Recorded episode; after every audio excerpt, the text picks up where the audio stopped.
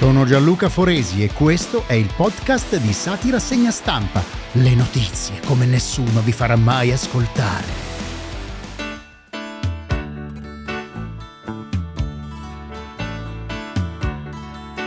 L'anno vecchio se n'è andato e con lui anche Papa Ratzinger. Ho deciso di rinunciare al ministero che il Signore mi ha affidato. Nessuno se l'aspettava. Pensavamo fosse immortale, una specie di Highlander bavarese con la tonaca al posto del kilt. Ne resterà soltanto uno.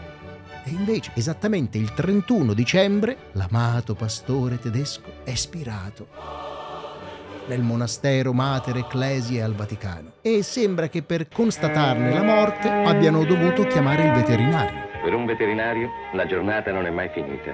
Chissà come hanno appreso la notizia i giovani del coro di Ratisbona. Guarda figlio, per non farti male pure loro ci mesi. Comunque la morte di Papa Benedetto è un lutto non solo per la comunità dei cattolici, perché in fondo Benedetto XVI è stato una figura di grande profondità filosofica. In che senso? oltre che teologica. Beh, sti cazzi di Lo tutta abbiamo ascoltato, eh, ne abbiamo discusso, vicenda, ma soprattutto che- lo abbiamo rispettato. In molti hanno pregato per lui, primo fra tutti Papa tutti Francesco. Una preghiera speciale per Papa Emerito Benedetto. E dopo aver pregato per la fine del Covid e per la fine della guerra, Bergoglio ha deciso che era il momento di pregare anche per la fine di Ratzinger. E a differenza delle altre volte, la preghiera stavolta sembra aver funzionato. Anatema ti colga! Anatema!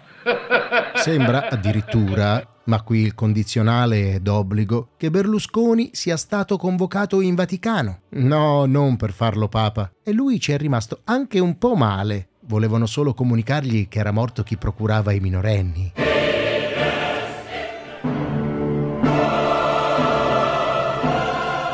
Anche il presidente della Repubblica Mattarella ha reso omaggio alla salma. È stato in contemplazione diversi minuti, poi l'hanno spostato da davanti allo specchio. Ma il nuovo anno porta con sé anche cose vecchie, ad esempio la recrudescenza del Covid.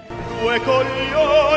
Infatti il governo Meloni ha già pronte le contromisure, mascherine al chiuso, smart working e quarta dose. Ecco il piano del governo per ridarci Roberto Speranza. Sembrerebbe un film già visto, dalla Cina con furore, con al posto di Bruce Lee Ali danget, eh, non chiamare polizia, ah, se tu chiami polizia, eh, qui è finita vita mia. Per fortuna che stavolta l'Unione Europea non si è fatta cogliere impreparata. Eh no, ha già offerto gratuitamente alla Cina vaccini contro il Covid. Pechino ha risposto con un secco no, affermando che la loro produzione è soddisfacente e che forse i vaccini che non funzionano già ce li hanno. dalle numerose segnalazioni recenti funzionicchiano. Certo che qui in Italia questa del Covid non ci voleva.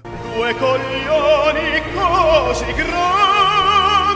Proprio ora che il paese dava dei timidi segnali di ripresa. L'ha detto anche Giorgia Meloni. Credeteci con me e risolleviamo il paese. Immagino che come Archimede stia cercando un punto d'appoggio in cui inserire la leva. E io credo di aver capito quale possa essere il punto d'appoggio dove vuole inserire la leva. E voi? Stati Rassegna Stampa è un podcast di Spazio Mentale, scritto da Marzia Elisabetta Polacco e Gianluca Foresi. Post produzione e sound design, gruppo Estroversi. Alla prossima puntata.